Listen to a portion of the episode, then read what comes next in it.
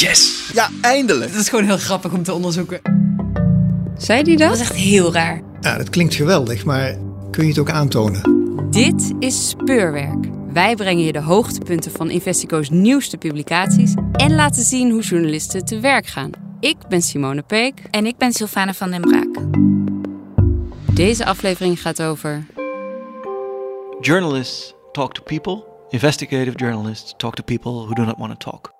In gesprek met Investico's nieuwe hoofdredacteur Thomas Muns. Met mensen iets ontdekken is, ja, is fantastisch. Dat is, dat is zo'n heerlijke beleving. Ehm, daarom vind ik het ook leuk om, om als hoofdredacteur van Investico om de updates van iedereen te horen. Kijk eens wat we nu ontdekt hebben. Welkom bij Speurwerk. We hadden een uitzending voor jullie voorbereid over een nieuw onderzoek, maar dat verhaal werd afgelast. En omdat we jullie niet in de steek wilden laten tijdens de feestdagen, want er is al zoveel afgezegd, hebben we toch een uitzending gemaakt. We hebben namelijk ook wat nieuws te vieren, een nieuwe hoofdredacteur. En we hebben een interview met hem opgenomen, Savannah en ik samen, waarin we het gaan hebben over filosofie, onderzoeksjournalistiek en de rol van problemen in onze samenleving. En we vroegen het jullie de vorige keer ook al, maar we zijn benieuwd wat jullie waarderen aan speurwerk. Daarom is in de beschrijving van deze aflevering een link naar een korte enquête te vinden. Als je hem al hebt ingevuld, heel veel dank. En zo niet, vul het alsjeblieft in. Het kost ongeveer drie minuten van je tijd. En hoe meer wij over onze luisteraars weten, des te beter we donateurs aan kunnen trekken voor de podcast. En zo kunnen we afleveringen blijven maken. Maar nu eerst speurwerk. Laten we gaan luisteren naar Thomas Muns. Ik ben er klaar voor. We gaan uh, vandaag kletsen over Investico. Um, en um, we hebben allerlei vragen voor je. Leuk. Maar we hebben ook andere mensen gevraagd om vragen in te sturen. Eerder werkte je als hoofdredacteur bij De Fusie, een online opinieplatform voor studenten. Um, we gaan nu luisteren naar Thomas Hogeling, een journalist met wie je daar hebt gewerkt. Dag Thomas. Uh, het lijkt me onverstandig om iemand al bij de aanstelling als hoofdredacteur de hemel in te prijzen. Dus uh, ja, je was ooit mijn hoofdredacteur bij De Fusie en uh, je voldeed. Goed, uh, een vlot babbelende filosoof als hoofdredacteur van Investico. Is dat nou wel zo'n goed idee? Ik denk het wel, want ik denk dat Thomas als filosoof uitstekend kan verwoorden wat journalistiek zou moeten zijn. En dat heeft te maken met hoe hij denkt over problemen en oplossingen. Ooit hoorde ik hem op een podium tegen een beleidsmaker of iets dergelijks zeggen. En ik hoop dat ik goed citeer. Sir, you're in the solution business. I am in the problem business. En daarachter zit een idee dat ik graag hoor. Dus laat ik het even als vraag formuleren. Waar wil jij je met Investico op richten? Op problemen of op oplossingen? Succes de komende jaren en fuck them up. Kijk, het wordt altijd een beetje gepresenteerd in de discussies over journalistiek. Van je zou eigenlijk journalistiek om mensen ook bij elkaar te houden, om de samenleving aan elkaar te binden, om te zorgen dat, we, dat er geen verdeeldheid is tegen de polarisatie. Moeten we het met elkaar gaan hebben over oplossingen. En dat is op zichzelf natuurlijk waar. Maar het ziet denk ik iets heel cruciaals over het hoofd. Enerzijds is dat primair niet de taak van journalisten en zeker niet van onderzoeksjournalisten om de hele tijd maar te gaan uitzoeken wat de oplossingen zijn. Het heeft enerzijds mee te maken dat wij volgens mij helemaal niet beschikken als onderzoeksjournalisten over het juiste instrumentarium, over de juiste werkmethode en de juiste methodologie om tegen ons publiek te kunnen zeggen: Nou, we hebben deze oplossingen uitgeplozen. Gelooft u mij maar, dit is de beste oplossing. Wat wij kunnen zeggen is: Nou, we hebben eens gekeken naar wat hier zich zoal is afgespeeld. Uh, met iedereen gesproken. En we hebben ook de dingen gelezen die ze liever niet hadden dat u las. Ja, en gelooft u mij maar. Dit zijn de problemen. Ik kan aantonen waar het mis is gegaan. Maar een oplossing ligt in feite de, de, de bewijskracht van een oplossing is altijd in de toekomst. Dat is één kant, hè, van wat is nou de taak van, van onderzoeksjournalisten.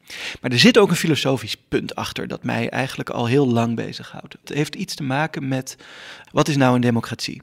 En specifiek onze democratie, dat is, uh, waarom is ons regime nou zo'n mooi regime? Dat is omdat wij eens in de vier jaar verkiezingen hebben. En dan zijn er mensen die ons representeren. Er is een heel ander punt waarop de democratie uniek is. En dat heeft helemaal niet te maken met representatie per se. Maar dat heeft te maken met problemen en conflict. Er is maar één type regime dat zegt: Weet je wat ons bindt? Dat is dat we een ruimte inrichten, noemen we dan parlement of de gemeenteraad. En daar gaan we met elkaar zitten soebatten over problemen. Ieder ander regime Zolang daar dan die, een heerser zit, zijn er geen problemen. Je mag niet beginnen over problemen. Je moet je muil houden over problemen. En die problemen worden letterlijk naar de randen van de samenleving geduwd. Dat kan zijn de kerker waar ze mensen martelen.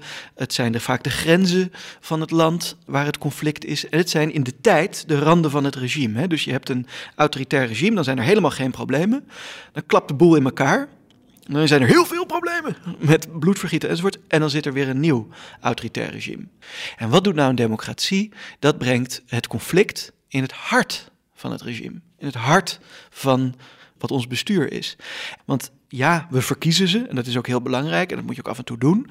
Maar dat is niet het belangrijkste kenmerk. Het belangrijkste kenmerk is dat ze met elkaar in de Kamer over conflicten praten. En dat we een samenleving hebben waarin ook een heel groot gedeelte van de publieke sfeer, dat we dat doen in de vorm van conflict. En wat wij doen, wij als onderzoeksjournalisten, is al die dingen die wel problemen zijn, maar die nog niet op de agenda staan, naar boven halen en zeggen: jongens, hier moeten jullie eens een keer met elkaar over praten, denken wij. Dus jullie vinden van niet ook goed, hè, want wij, doen één stapje, maar hier, kijk, hier gaat iets mis. En dat is onze kerntaak. Daar hebben wij zo'n belangrijke rol te spelen. En tegelijkertijd vind, reageer ik daarom ook altijd zo ontzettend allergisch op al die mensen die zeggen: je moet oplossingsgericht zijn. Omdat ik dan denk, nee, nee, nee, nee, nee. Daar zit, er zit echt een misvatting over die kan omslaan in iets heel naars. Namelijk dat je niet zomaar het recht zou hebben om het over problemen te hebben. En hoe zie je dat dan? Want sowieso de afgelopen jaren is er natuurlijk veel meer vraag naar dat er in de journalistiek meer oplossingen komen. En er zijn natuurlijk ook platforms die zich daar heel erg op richten. En, en, dus niet alleen een positief verhaal of een oplossingsgericht verhaal, maar en de problematiek en eventuele oplossingen hartstikke goed vooral doen. En er is blijkbaar ook een enorme behoefte aan in de samenleving. En onderdeel van het maatschappelijk gesprek gaat natuurlijk ook over hoe komen we hier uit en wat zijn de oplossingen. Het is super belangrijk dat journalisten mensen portretteren die aan oplossingen werken. Heel erg belangrijk. Het is heel erg belangrijk dat als er een doorbraak ergens is en, en de mensen die er wat van weten zeggen, oeh, dit is echt wel heel erg goed wat hier gebeurt, dat, dat journalisten dat brengen. Alleen is het niet zo dat de toekomst van de journalistiek ligt in oplossingen aandragen. Nou, ik denk ook dat het afgelopen twee jaar corona heeft aangetoond dat dat niet zo is. Iedereen ervaarde ook het probleem van corona. En dat heeft de eh, journalistieke cijfers enorm opgedreven. Heel veel kranten, heel veel uh, hebben een hogere oplage. Um, kijkcijfers zijn gestegen. Um, gewoon de traditionele journalistiek, die, dan, die eigenlijk alleen maar liet zien hoe ver we in de shit zaten met elkaar. Daar was een enorme behoefte aan om dat goed uit te leggen. Er zit ook iets heel bevrijdends in een probleem goed uitleggen in hoe het een probleem is. Oké, het is tijd voor een volgende vraag. We hoorden net Thomas Hogeling, waarmee je samenwerkte bij De Fusie. Um, dit is een andere collega van hetzelfde platform die toen jij daar werkte, als ik het goed zeg, adjunct hoofdredacteur was. Uh. Mag ik het trouwens nog wel even van tevoren lezen? Dat is zo'n slotzin bij interviews waar journalisten de bultjes van op hun nek krijgen. Het is een Dutch disease, zo lijkt het. Want in andere landen is het absoluut niet gebruikelijk of zelfs verboden. Wat vindt Thomas? Moet het nu eindelijk eens klaar zijn met dit tijdrovende en frustrerende geëmmer? Of heeft inzage ook een functie? Sikko de Knecht. Ja, leuk. Ja, de inzage en het recht op wederhoor, waarom je daar de, de jeuk en bultjes van krijgt, is omdat uiteindelijk iemand er echt niet over gaat. En je voelt daarmee de angst. Hè? Het is altijd opmerkelijk hoeveel angst er leeft bij instanties, bij organisaties, dat ze op een bepaalde manier in de krant gezet worden. Kijk, bij Investico hebben we volgens mij de standaardprocedure. En voor de goede orde, voor alle voorlichters die meeluisteren. Wij bepalen wanneer we afwijken van die standaard en wanneer niet. Hebben we de standaardprocedure dat mensen de citaten altijd in mogen zien met wat we dan noemen omliggende passages. Dus altijd met een passage ervoor, passage erna, zodat je ongeveer weet waar de context in zit. Dat doe je omdat ik, zeker bij een onderzoeksverhaal van Investico, hè, onze redacteuren werken soms drie maanden aan een, aan een verhaal ja, jeetje, je hebt iemand misschien ook twee maanden geleden gesproken en je zet hem nu in een stuk. Vind ik ook niet raar dat iemand even ook wil weten van, goh, ja, wat, welke, welke context heb jij nog vergaard waar ik dan nu in kom te staan? Ik vind wel, als er dan echt een feitelijke onjuistheid uitgehaald wordt, dat is niet fraai als journalist. Er zijn ook journalisten die gebruiken dit inzagemoment als factcheck als wederhoor. Dat, vind ik, dat, dat, is, dat is incorrect. Tegelijkertijd, ja, soms zitten er hele waardevolle aanvullingen in. En dan heb je natuurlijk nog het slag voorlichters. Daar hoor je ook iedere journalist altijd over zuchten. En dat heb ik wel zien veranderen in, in, uh, in de negen jaar dat ik onderzoeksjournalist was. En dat is ook allemaal um, veel zakelijker geworden aan hun kant. Dus wat je heel vaak is dat je op een gegeven moment in de loop van een gesprek met een voorlichter, dat iemand heel onredelijk doet tegen je. Hele rare eisen gaat stellen, ook, ook vaak, heel vaak emotioneel wordt. Dat je denkt van, ja, maar jij bent toch ingehuurd om dit professioneel af te handelen. En dan staat er weer zo'n man naar me te gillen. En ik merk dat altijd met junior journalisten bij ons, dat je moet uitleggen van, ja, een persvoorlichter moet tegen zijn baas kunnen zeggen... Uh, chef, ik heb alles gedaan om het tegen te houden. Ik ben inclusief hysterisch gillen door de telefoon. En Ehm, ja, dat moeten wij dan allemaal maar aanhoren, dat iemand, dat iemand dat staat te doen. En dat vind ik wel, dat vind ik heel ernstig. En dat doet ook heel veel afbreuk aan de relaties die, die we hebben als journalisten met die beroepsgroep van voorlichters. Het vreemde is ook, je hebt goede voorlichters. Die weten precies wat ze kunnen tegenhouden en wat niet. En die zien echt hun voornaamste taak om jou krijgen bij de informatie die je wil hebben. En natuurlijk geven ze daar hun draai aan.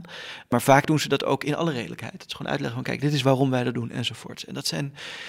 Het is zo'n verademing altijd tegen, tegenover die, de krampachtige voorlichter die iets probeert tegen te houden. Ik herken heel erg wat je zegt van dat het een verademing is als je iemand spreekt die je daadwerkelijk wil helpen.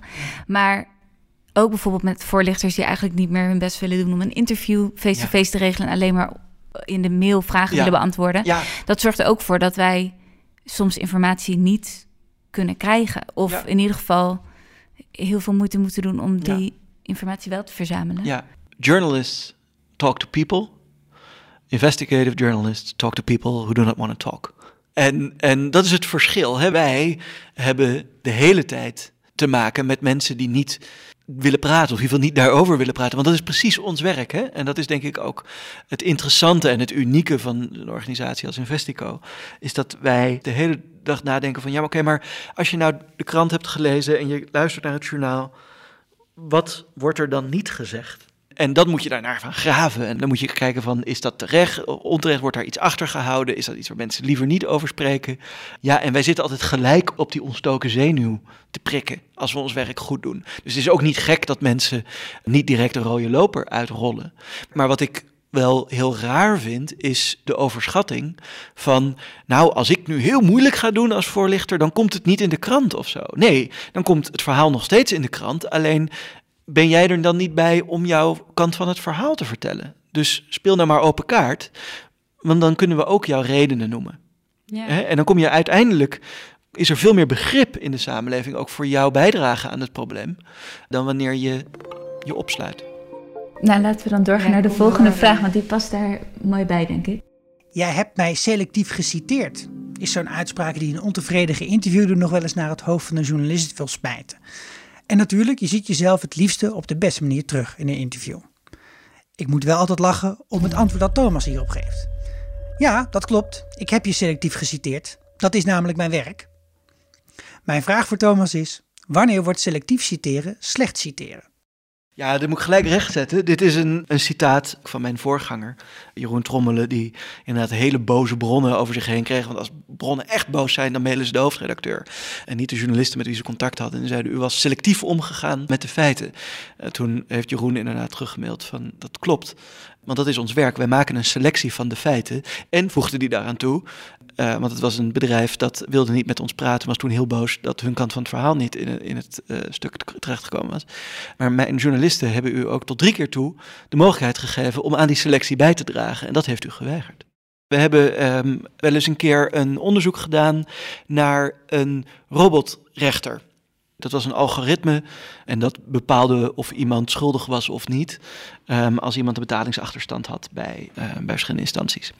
Maar nog belangrijker was dat deze vorm was tegen het consumentenrecht in. Maar ook stond het op zijn minst opgespannen voet. En eigenlijk was het gewoon recht in tegen het Europees Verdrag voor de Rechten van de Mens.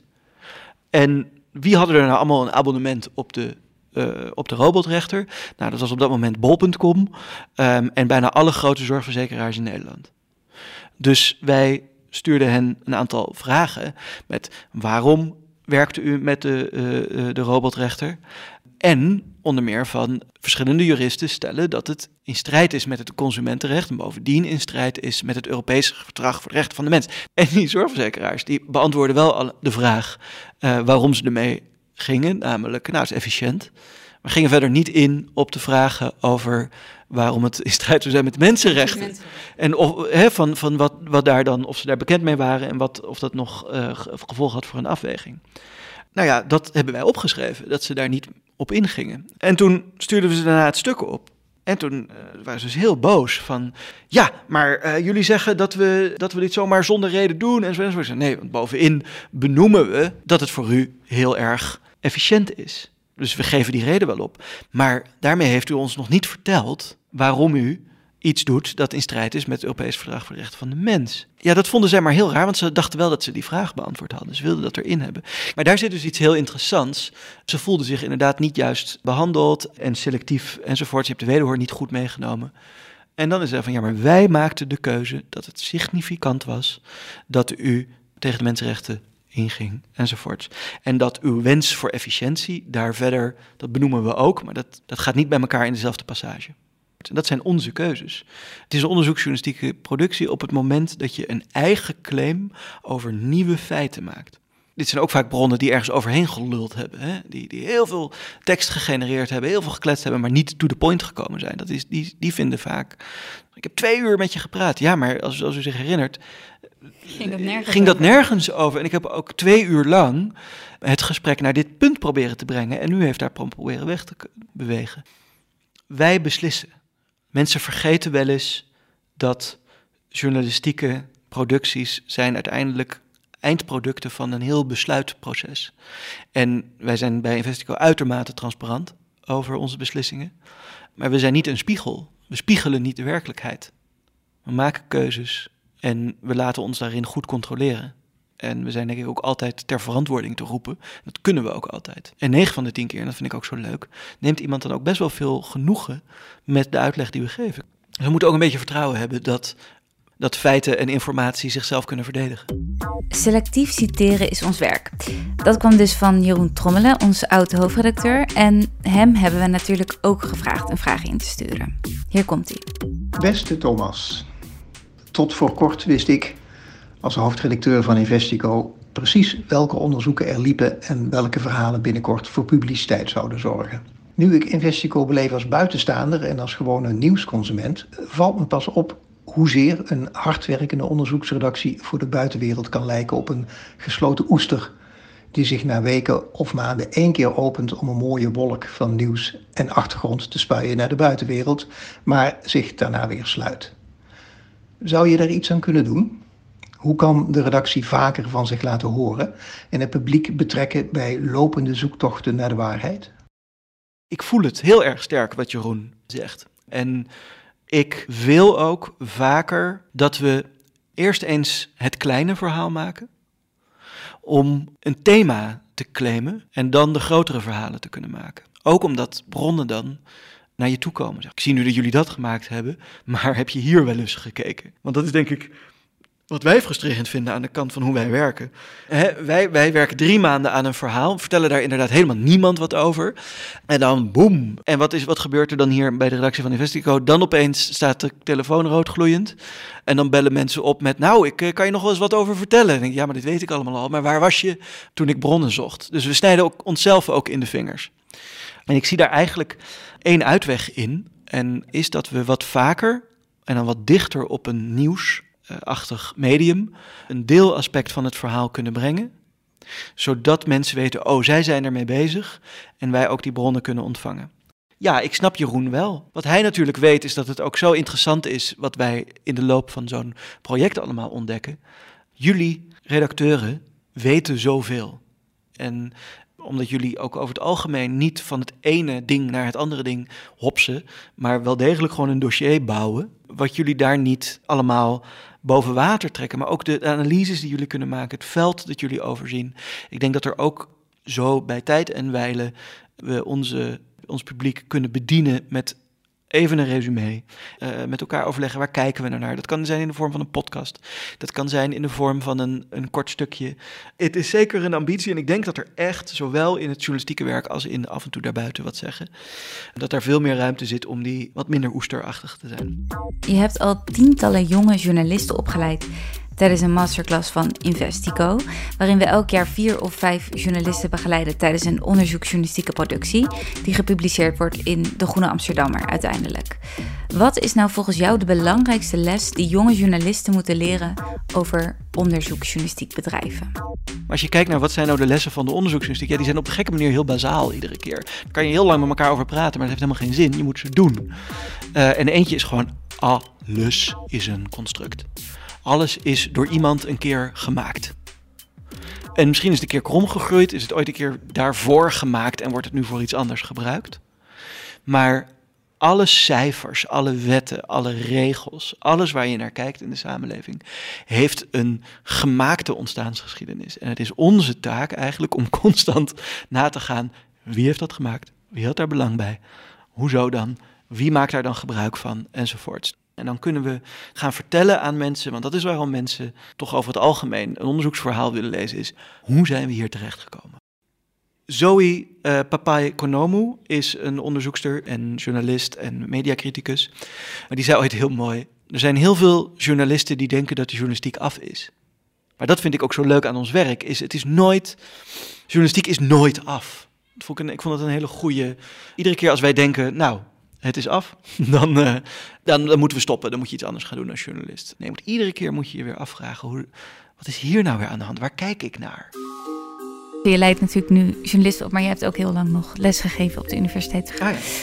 Als filosoof. Vond je het zeg maar lastig om daar helemaal mee te stoppen en volledig onderzoeksjournalist te zijn? Ja, natuurlijk. Want kijk, niemand, niemand geeft les in filosofie of politieke wetenschappen als hij er niet heel erg van houdt.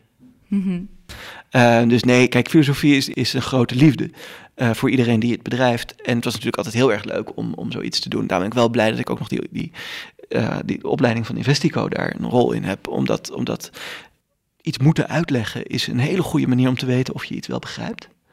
Um, en met mensen iets ontdekken is, ja, uh, dat is fantastisch. Dat is, dat is zo'n heerlijke beleving. Um, daarom vind ik het ook leuk om, om als hoofdredacteur van Investico om de updates van iedereen te horen. Kijk eens wat we nu ontdekt hebben. Jacques Bos. Ja. Die um, heeft jouw scriptie begeleid. Die werkt als universitair docent aan de UvA. Die heeft ook een vraag ingestuurd voor jou. Dus daar gaan we even naar luisteren. Hallo Thomas, wij kennen elkaar al heel wat jaren van de afdeling eh, filosofie, waar jij eh, de laatste tijd heel nuttig werk gedaan hebt als docent op het grensvlak van praktijk, journalistiek en filosofie. Uh, wij kennen elkaar ook al van voor je docentschap. Ik heb je als student meegemaakt en ik heb ook het genoegen gehad jouw scriptie te begeleiden. In je scriptie heb je naar het verleden gekeken, heb je naar denkbeelden van auteurs uit het verleden gekeken, om iets over het heden te zeggen. En misschien doe je iets vergelijkbaars ook wel in de journalistiek. Je kijkt naar de samenleving, je onderzoekt dingen, om daar misschien ook conclusies uit te trekken. Aan de andere kant is het misschien ook wel zo dat de filosofie jouw journalistieke activiteit informeert. Je op het spoor van bepaalde vragen en problemen zet.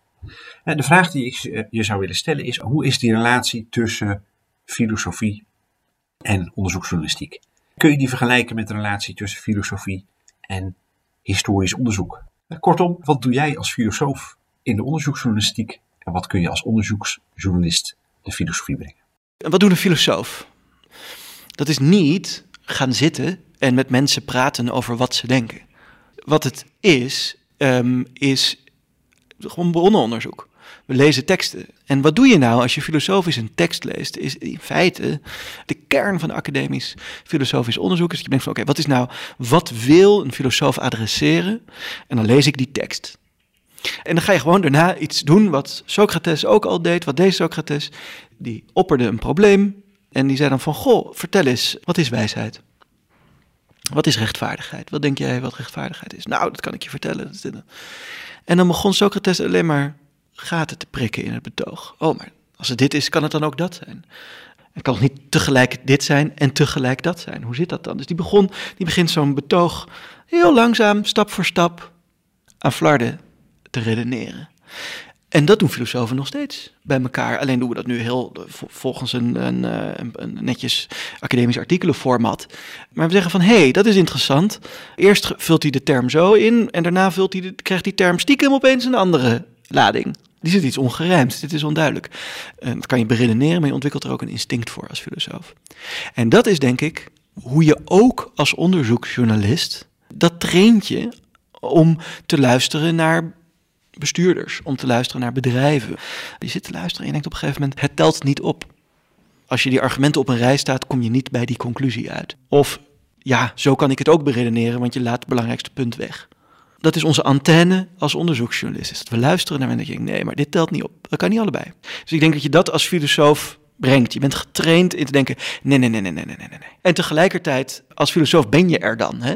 Je hebt laten zien dat iemand iets niet ingevuld heeft. Je kan laten zien dat je dat beter op een andere manier kan invullen enzovoort. Maar je hebt nog geen feitelijk onderzoek gedaan. Dus dat is denk ik het verschil. Um, er zit altijd in die onderzoeksjournalistiek, en dat zit ook denk ik in historisch onderzoek, er moet wel een bewijs zijn ergens van. Je moet daarna het kunnen bewijzen. Um, en dat is, uh, dat is echt de stap die de filosofie in die zin niet maakt. En daar gaan denk ik heel veel filosofen in het publieke debat ook de mist in. Zo van, kijk, ik heb een interessante... Je kan het ook op die manier bekijken. Ja, maar ja, je kan het ook op die manier bekijken, tuurlijk. Maar nou moet je nog iets gaan bewijzen. Bedankt voor het luisteren. Het is voor ons van groot belang om te weten wat voor soort luisteraars we hebben. En in de omschrijving van deze aflevering zit een link en die leidt naar een enquête. Als je drie minuten kan missen, vul dan die enquête in. Het kan anoniem. Als je ons op een andere manier wil helpen, laat dan een recensie achter en abonneer je in jouw podcast-app. We bedanken Pepijn Buitenhuis voor de muziek en de eindmix van deze aflevering. In het nieuwe jaar zijn we weer bij je terug met een nieuwe aflevering van Speurwerk. Mis hem niet, abonneer je en tot dan. Tot dan.